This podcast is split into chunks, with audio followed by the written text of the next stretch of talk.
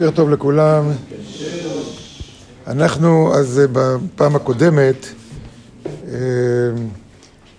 הרב אשלג הסביר לנו במאמר מאמר החירות, במאמר החירות, על העניין של זכות הרבים, שזכות הרבים אחרי רבים להטות, אומר שחייבים ללכת אחרי מה שהרוב קובע בענייני החברה שלנו, אבל כשזה מגיע, וזה הוא הסביר לנו, כשזה מגיע לרוחניות, כשמגיע לרוחניות, רוחניות זה לא עניין של שכל. רוחניות זה לא עניין של רגש, רוחניות זה לא עניין של סדר והיגיון בכלל, ולכן להתחבר לרוחניות ולקבל את המסרים האמיתיים, זה, זה רק המיעוט שבמיעוט יש להם את זה. רק למיעוט יש את זה. הוא כותב, ולפיכך, אין שום זכות והצדקה לרבים, ל...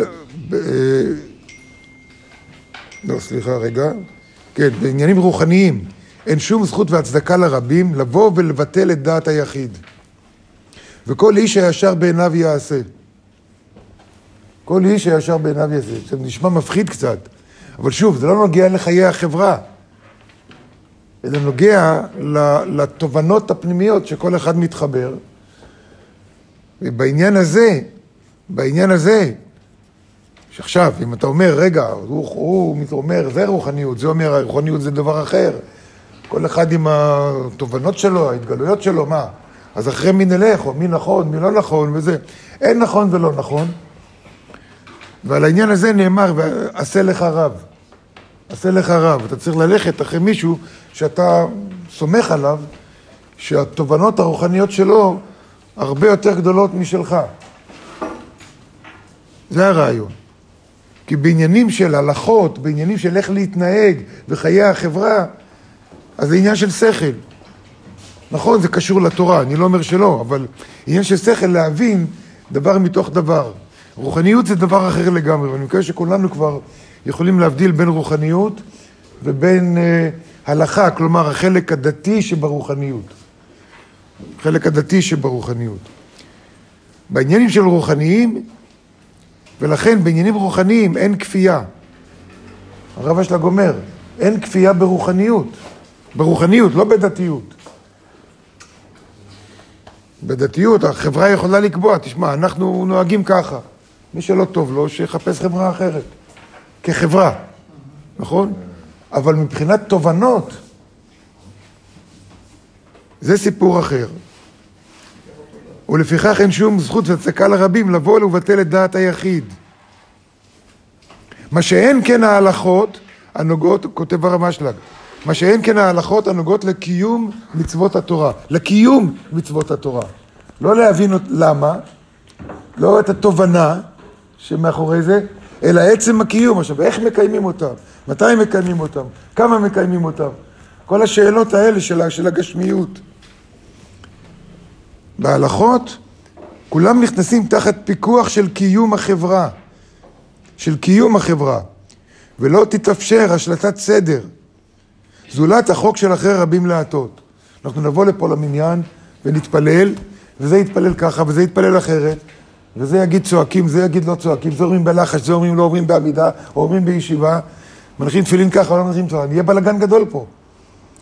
צריך מישהו חכם עם שכל, שקובע הלכות. גם בעניינים האלה יש ויכוחים, אבל בסיכומו של דבר, הרוב הולך אחרי, אחרי משהו, באופן כללי, ואולי דברים קטנים. אז יש אה, כאלה שנוהגים יותר ככה, יש כאלה שנוהגים יותר ככה. גם במרכז לקבלה. יש דברים שבמרכז אנחנו נוהגים לעשות בדרך מסוימת, אבל זה לא אומר שזו הדרך היחידה. זה לא אומר שרבנים אחרים טועים. ופה צריך להיזהר בעניין הזה. זה שאנחנו, אה, אה, הציצית שלנו קשורה בדרך מסוימת, ואצל האחרים לא, זה לא אומר שאצלהם לא בסדר, ואצלנו כן, או, שזה, או להפך, או שהם יגידו לנו לא בסדר. יש דעה כזו, יש דעה כזו. אתה הולך אחרי איזשהו רבים מסוים, אחרי איזה רוב מסוים. אבל בעניינים של... של רוחניות שקשור לנשמה, שקשור לנשמה. בעניין הזה, זה מעטים. ועל זה נאמר, עשה לך רב, ואתה צריך ללכת, לבחור אחרי מי אתה הולך, מי, איזה, מי, מי יהיה המורה שלך, וכשזה מגיע לרוחניות, לרוחניות, מי שרוצה להתחבר לרוחניות, הוא צריך לבטל את עצמו, לבטל את הדעה שלו, לבטל את המחשבות שלו, את השכל שלו. כי כל זה בא מהאגו. ככל שבן אדם מבטל את האגו שלו יותר, ככה הוא יכול להתחבר יותר למורה שהוא בחר, ליחיד שהוא בחר ללכת אחריו. כי היחיד, יש לו תובנות שלא מובן לאחרים. כן, הוא ינסה להסביר את זה. אבל כמה מהדברים שהרב מסביר, למשל, אנחנו מבינים. ונניח אני עוד לא מבין, אז אני לא אעשה.